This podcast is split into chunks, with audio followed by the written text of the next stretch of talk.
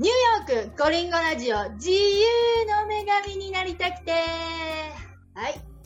5月も第2週に入りまして第259回目を迎えるニューヨークコリンゴラジオ。えー、昨日は母の日だったんですけれども、皆様素敵な母の日を過ごせましたでしょうか、えー、私も日本の母にカーネーションを送りました。えー、私は毎年ですね、カーネーションの花束ではなくて、鉢植えを送っているんですね。というのも、うちの母はガーデニングが好きな人で、えー、植物を育てるのが好きなのでね、花束よりも鉢植えの方を送っております。さて、えー、最近よく耳にするアーバンファーミング、えー、都市型農業えー、私の住むブルックリンでもベランダやバックヤードで家庭菜園を楽しまれてる方いらっしゃったり本格的にビルの屋上で農業を営まれてる方そのようなアーバンファーミングがよく見られるんですね。ということで本日のゲストはアーバンネイチャーファーミングコーチのテリー佐藤さんです。テリーさん。はい、どうも。よろしくお願いします。そうお呼びしてきて、本当に光栄でございます。ありがとうございます。いや、実はテリーさんのことは、3年くらい前から密かに知っていたんですね。はい、ありがとうございます。私の番組に出てくださったゲストの方が、あ、テリーさんをぜひインタビューした方がいいよ、みたいな感じで、噂を耳にしていたんですよ。で、テリーさんは、あの、ニューヨークのゴミ拾いのあのニューヨークお掃除大作戦っていうこう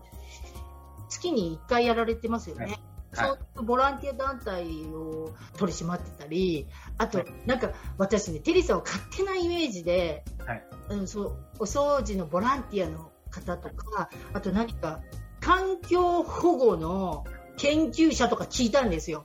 ああそれもやってます。はい。だだからすっこうなんかちょっと腰が引けて、なかなかコンタクト。いやいやいや、大したことやってませんから。ということで、今日はテリーさんに聞きたいこともたくさんあるので、はい、きっとこのニューヨークコリンゴラジオにテリーさんをお呼びできたんで、早速、テリーさんのことを聞いていきたいかと思うんですけど、よろしくお願いします。メインでやられてるっていうのは、このアーバンネイチャーファーミングコーチ。これ、ちょっと聞き慣れない人も多いと思うんですけど、はい、どんなことされてるのかちょっと説明してもらってもいいですかね？あ今あの清美さんが言ってくださったように家庭菜園のいろんな指導を今は主にしてます。えー、まあそもそも、えー、なんでこういうことをやるようになったかっていうと有機農業、うんうん、オーガニックファーミングですね、うん、オーガニック農業をやっていた農家さんたちに、いろんな技術とか情報を教えたり、あとは、まあ、彼らが農産物をプロモーションしなきゃいけないので、それのお手伝いとかあさせていただいたりしてたんですね。まあ、でも、えー、プロの、ね、農家さんたちばっかりだと、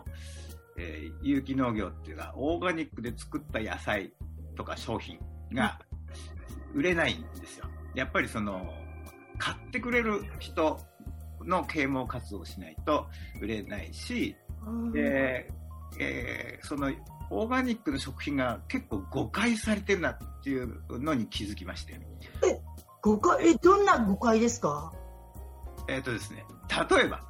えー、オーガニックの野菜はすぐ腐るとかね、結構誤解してるんですよ。うんうん、私そう思ってます。誤解の。そうですか。やっぱりそういう方多いんですけど、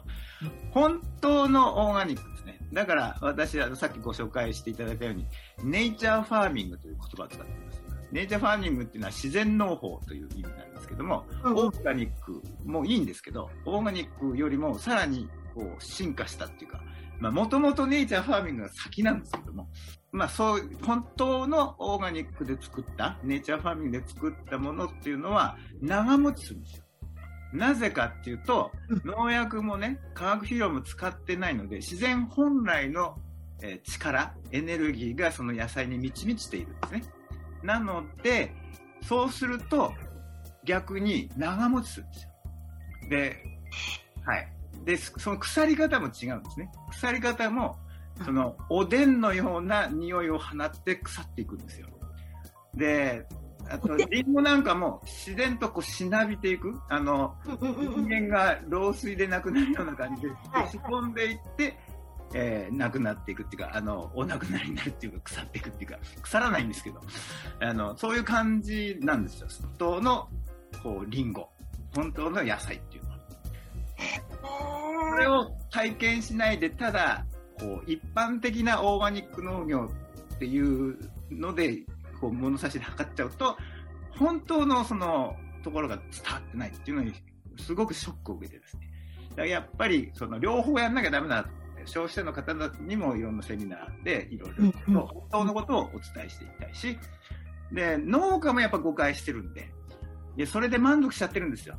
その、ちょっと腐りやすいそういう野菜を作って、オーガニックだぜ、みたいな感じで、俺、農薬使ってないんですよ、みたいなこと言っちゃってるんで、それじゃあちょっと本当のね、世の中あ作れないっていうか、ね、改革ができないんで、農業改革ですからね、本当に。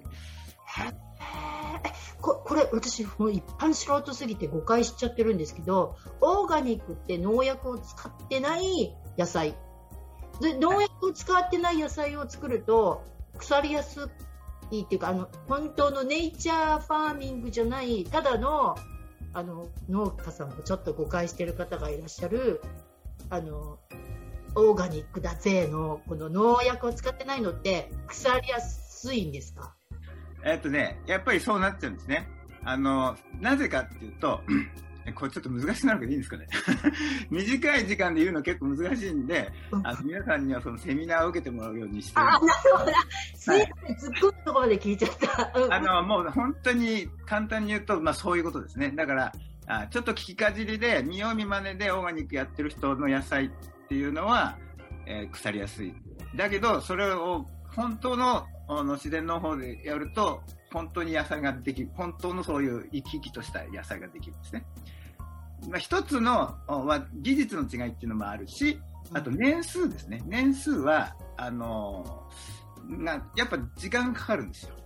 あ、あ本当の、あのー、ネイチャーファーミングだ。ネイチャーファーミングっていうのは、やっぱり、えっ、と、私の師匠なんかも、その、本当に化学肥料、農薬を使わないでずっと育てて、最初の頃は、やっぱすごく品質が悪かったんですけども、もう、私がですね、その師匠に指示した時は、もう水田なんかはすでに20年やってたんですけど、うん、もうね、水田にね、あの、手入れしなくてもいいの。虫も来ないし、あの、だから虫来ないから農薬なんかいらないんですでしかも美味しいし、収量も増えるんです。だからたくさんお米が取れるんです。農薬、化学肥料やらない方が、その自然の力をマキシマムにね、生かした方が収量上がるんですよ。うん、ということは、みんなが自然農法をやればですよ、うん、世界の食糧危機も救われるんですよ。すっごい大きい話じゃないですか。なんで農薬使い始めちゃったんですか？初めから農薬使っ、あ、時間がかかるからだ。時間もかかるし、えっと、これは戦争が原因なんですね。うわ、え？あの化学肥料の発達っていうのは戦争によってもう短期間であのたくさんの野菜を作りたい作物を作りたいっていうニーズがあってそれに科学が対応した結果、化学肥料農薬が生まれたんですそうかそうかそうか、はい、そうだ。今あのほら、ね、ウクライナとか戦争あるんですけど農業とか結構かなりダメージ。はい。もう農業が一番すぐそこに爆弾を落とされればもうそこで何もできないですからね。えー、いや一番影響大きいですし、でウクライナの小麦とかね、えー、ね。いろんな影響ありますよね。そうそれをまたあのネイチャーファーミングで変えていくのにはかなり時間がかかりますよね。そうですね。あの最初土作りがね重要なんで、その土っていうのはすぐにはできませんので、やっぱり最低でも3年かかるんですよね。最低でも3年。ね、だからあの特に化学肥料を使ってたところを変えていくには、あのだからそのオーガニックの認定を受けるときは最低3年その何もやってないよっていう証明がないと認定受けられないようになってるんですよ。なのでそこはちょっと我慢が重要なんですけど、やっぱり戦争ってこう一気にガーッとやるし、うんうんやるともう電波さんがバーッとあの、ね、荒廃しちゃうじゃないですか。あだからそ、そうやって短期間でこうそれを修復して作物を育てようという時にやっぱ化学肥料農薬は便利だったんですよ。で、その本当は非常時だけの技術だったにもかかわらず、あ、これ普段やってもいいじゃんみたいになっちゃって。で、あの、あ、こっちの方がいっぱい取れるし、みたいな感じになっちゃったんですよ。短期でいっぱい取れるし、でそうそうこうビジネスはこう絡んできちゃったんですね。で、そうそうそうそう、短期間でやればそう、お金も儲かるんで、やった結果、環境が、あの、壊れちゃったね。で、要するに化学肥料農薬使うと、土の中の微生物がみんな死んじゃうんで、そうだ。あの、麻薬状態になっちゃう。化学肥料なしには私何もできません、みたいな。あで、病人になっちゃった。病人、土が病人、病病気状態、常に病気状態。だから、あの、常に薬を打たないともう、あ、震えが来るぜ、みたいな 状態になっちゃったんで、もう一旦そうなっちゃうと、もうやり続けないといけないんですよ。なるほど、なるほど。あそうですね。そしたら、薬をやめるには時間かかりますもんね。薬をやめるには。で、だから、その薬やめるには、まあね、いろんなあの映画とかでご存知の方もいると思いますけど、すごいなんか反響欄の中をこう乗り越えて、やっと普通になって普通の人になれるみたいな。そうそうそう。あのね、隔離施設とかに入って。ね、特別なセラピーを受けなきゃいけないじゃないですえ、うんうんうんうんか。だ。からそその仕事を、の農業を私はやってるんですよ。セラピストや。あ そうそう、セラピストセラピスト。えちょっと肩書き変えようかな、セラピストに。なすごい。ええいや、え、で、じゃあ、あの、突っ込んだ質問、ちょっと私しちゃいますけど、はい一般のスーパーマーケット、私たちが行ってるスーパーマーケットで、オーガニック野菜あるじゃないですか。はい一般に市場に出てるね、はいあれって、あの、ネイチャーファーミングそれとも、あの、オーガニックだぜ系 えっと、あれはですね、えっと、見分け方があるんですよ。これはありがたい。はい。まあまあ、それはちょっと僕のセミナーに来てください。あもう欲張りだからここで全部引き出そうと思ってしまってすいません。あ、なあそうね。じゃあこれはぜひテリーさんのあのいやこれ行かなきゃなんか私あんまりこう野菜とか興味ないなって聞きたくなったらセミナー受けたくなっちゃう。うまいですねテリーさん。っていうか、写写真とか見せながらやらないと分かんないもんで、なるほどなるほど。それだけじゃちょっと見せられないですね。なるあじゃあパッケージの裏をよく見てとかそういうのは全然ダメだ。あ、あのね、見た目で分かるし、パッケージにも書いてありますし、えー、いろいろ見分け方があります。その、だから野菜の種類によってえ違うし、あと加工品でも、えー、大体分かりますので、えー、はい。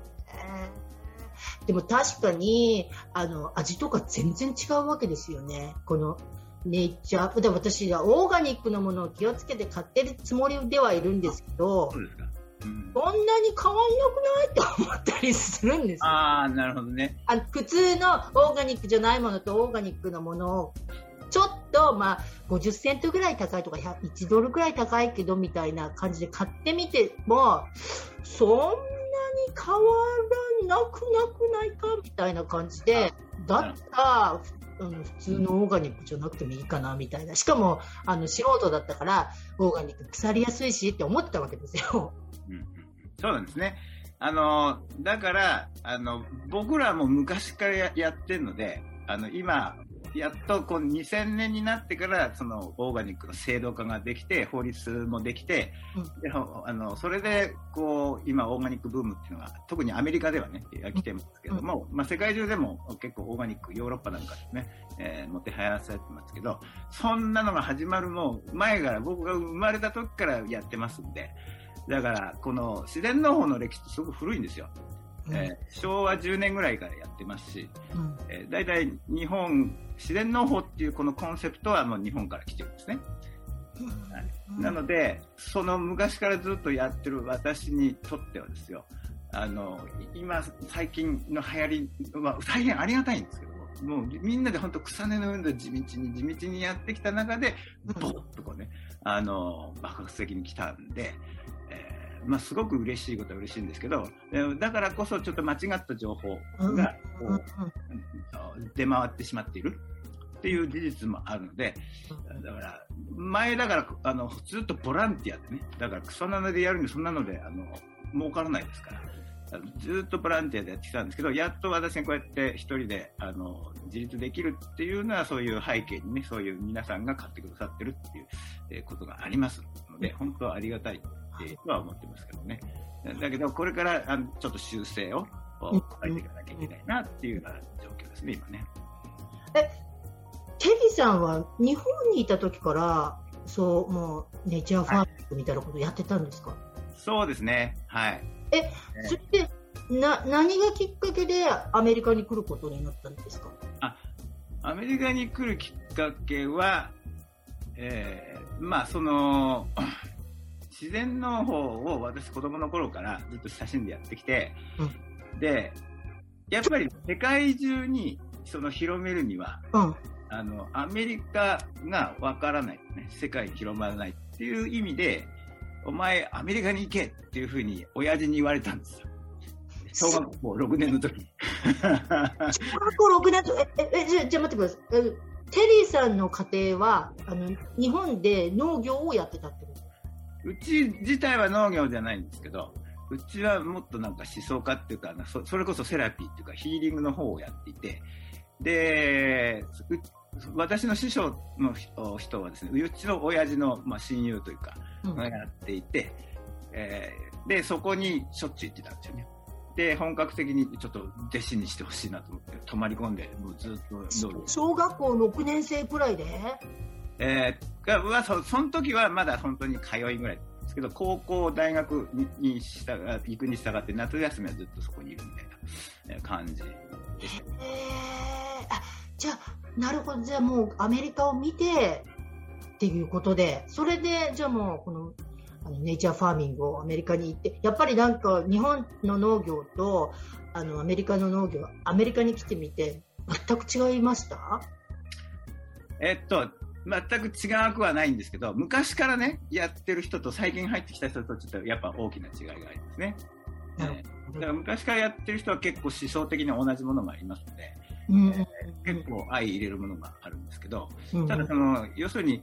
科学農法でやってた、同じ頭でオーガニックやっちゃうんですよ。えーそうすると失敗するんですよね。なるほどなるほど。根本的に思想が違うので、その自然観とかも違うので、えーそこからこう教えていかないとなかなかわかんない。なるほど、じゃあそういうもうあ科学的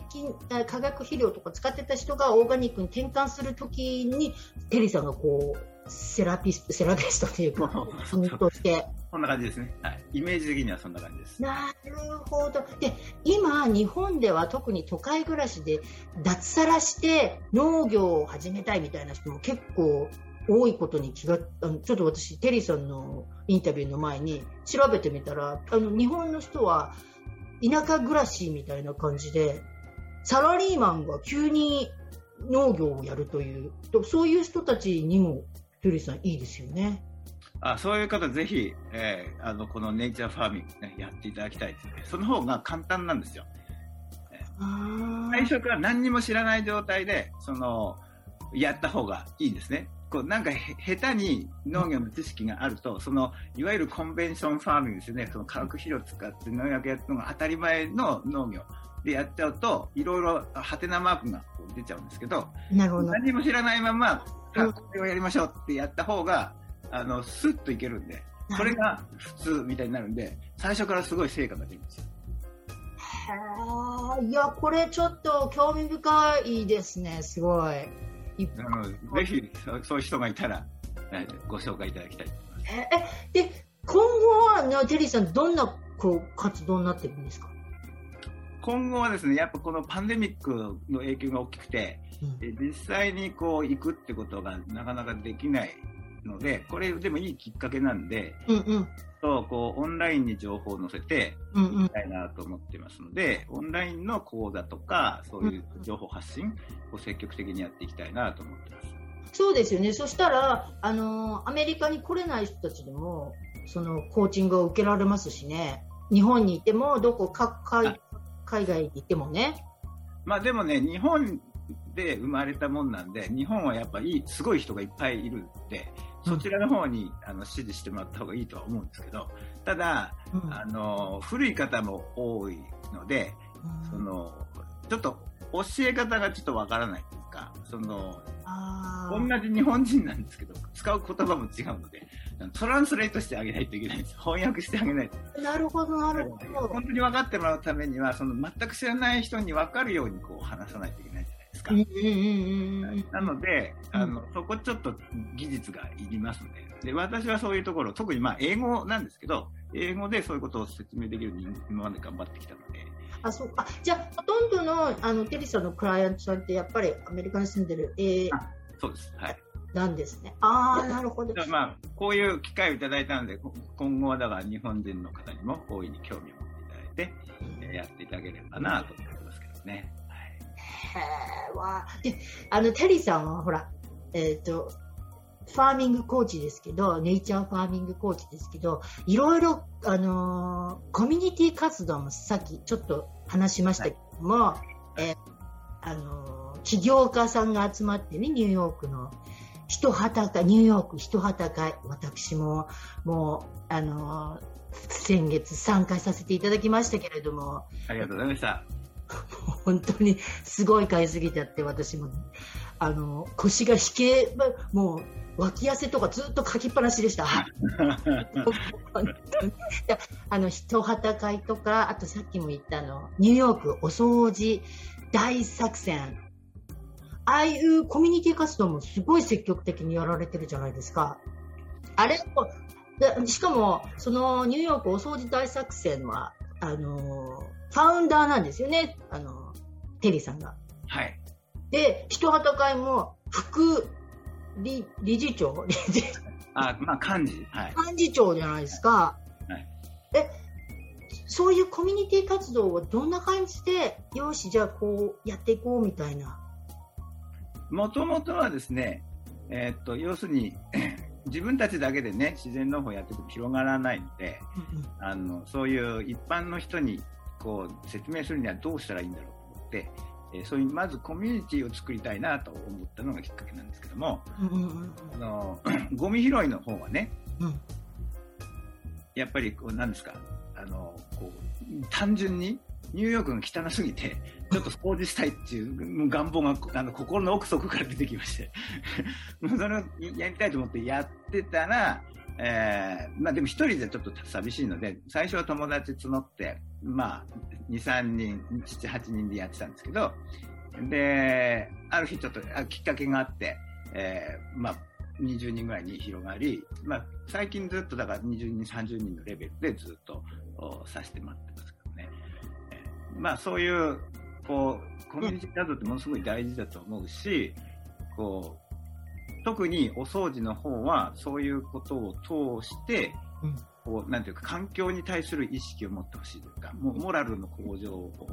ね、したい、えしてほしいし、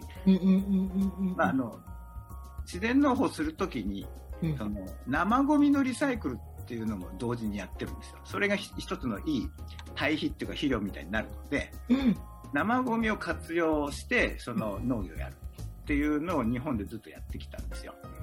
で、そういった関係で、その環境に対する意識ってものすごくあこうあって、で、最近はい、その自然農法っていうか、このオーガニックの世界に入ってくる人っていうのは、ほとんどが環境問題を意識して入ってくる人がほとんどですね。うんうんうんうんうんで、僕らは昔からやってるのは、その健康っていう視点で見てるんですけど、はいはい。最近の人たちは環境っていう視点で見てるんですよ。だから、そうやって見ると、味とか、あの、その関係なくて、環境にいいから絶対やるんだ、みたいな感じで、えーやってきてくれるんですよね。だから環境にいいからオーガニックのやつ買うんだ、みたいな、そういう意識の高さ。はいはいはいはいはいはい。へえ。こういった関係で、そのゴミ、ゴミ関係のこととか、環境関係のこととか、うんすでにもう知識があったので、うんうんうんで、意外と皆さん知らないので、えーそういうことを、その、ゴミ拾いを通して、まあ、あの一緒に少しずつえーお勉強しましょうねみたいな感じで、まあ、立ち上げたんですよね。もうでそしたらどんどん自然に大きくなっていった感じですよね。どだって今、あもうね、おかげさまで、最初はでも大変でしたよ。最初はあの、アメリカってそういう習慣っていうか、日本だとゴミ拾いって結構ポピュラあ、うん、う。んだけど、アメリカで、そんな、何にもお金ももらわず、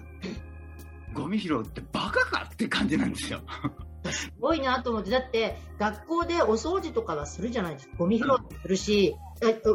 日本で生まれて育ってる人は、そういうのがもうインプットされてるじゃないですか。でも、アメリカだと、学校で生徒がお掃除するって、へーって、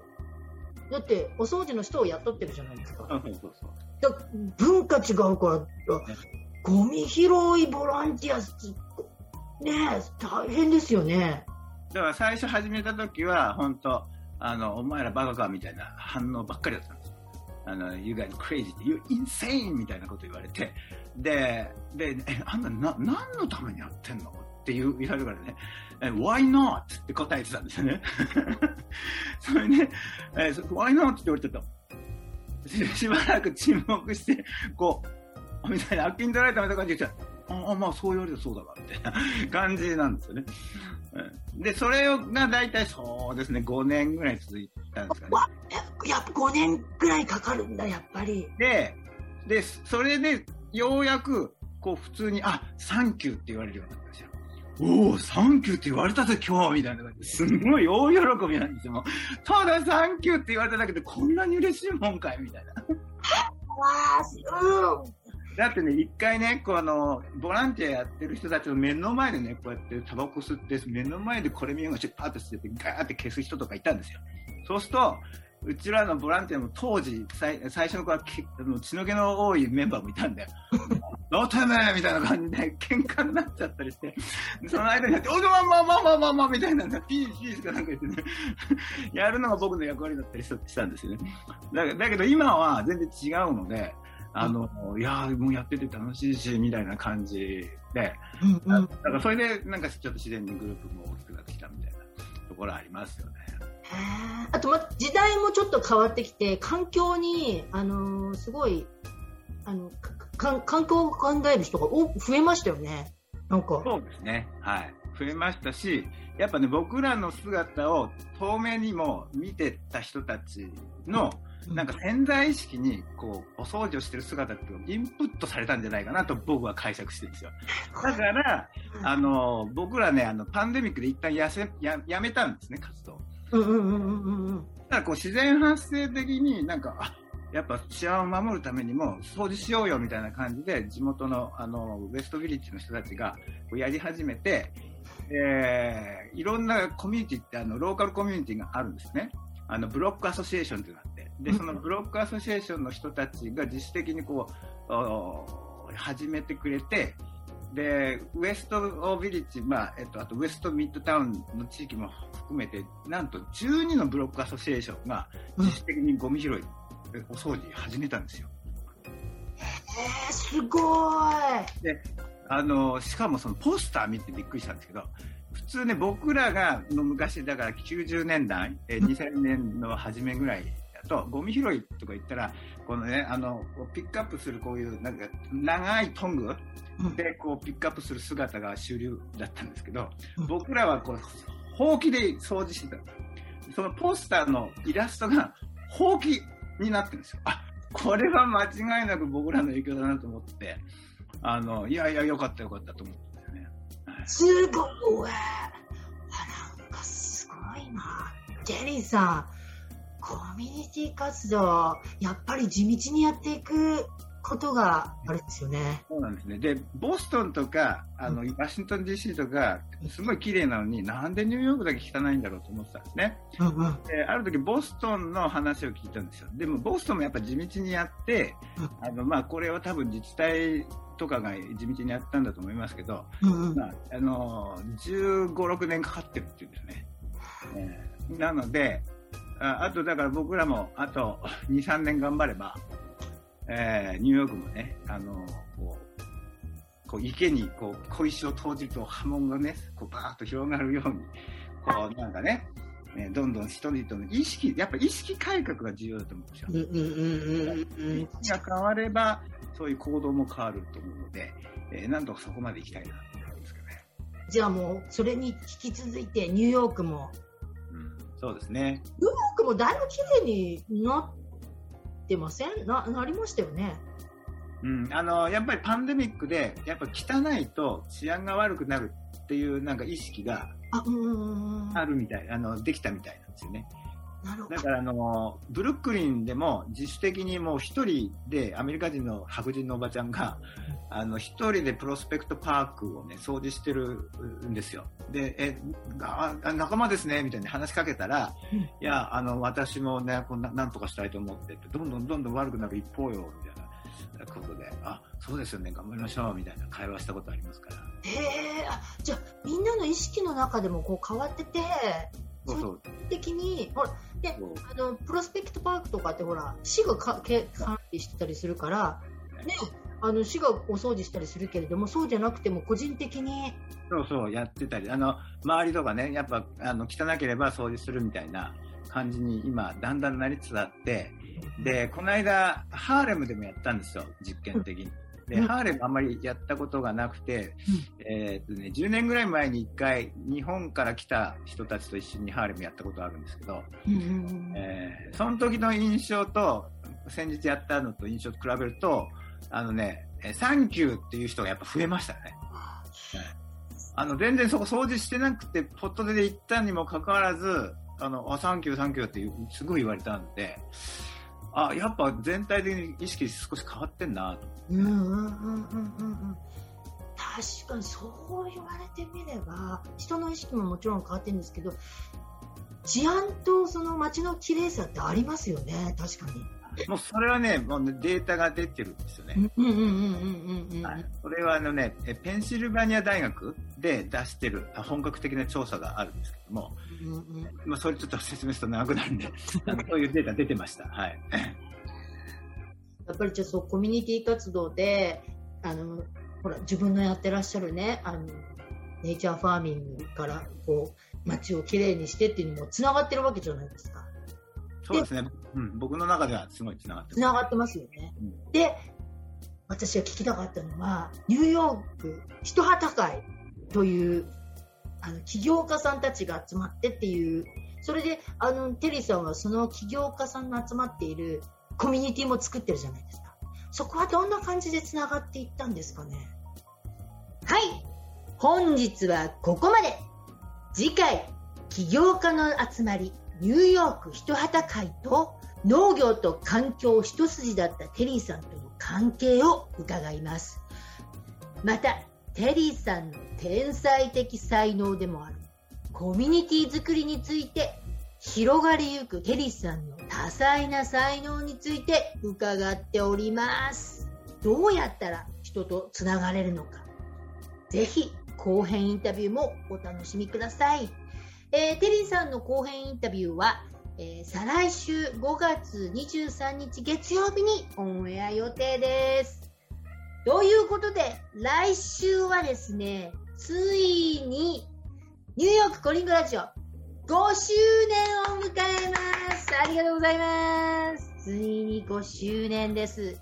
ということで、来週の5周年記念スペシャル放送は、久々にゲストをお招きしてのライブ配信になります。えー、ゲストは200回記念にもご出演していただいた卵子提供エージェント、綾野 NYC 社長、綾野さんに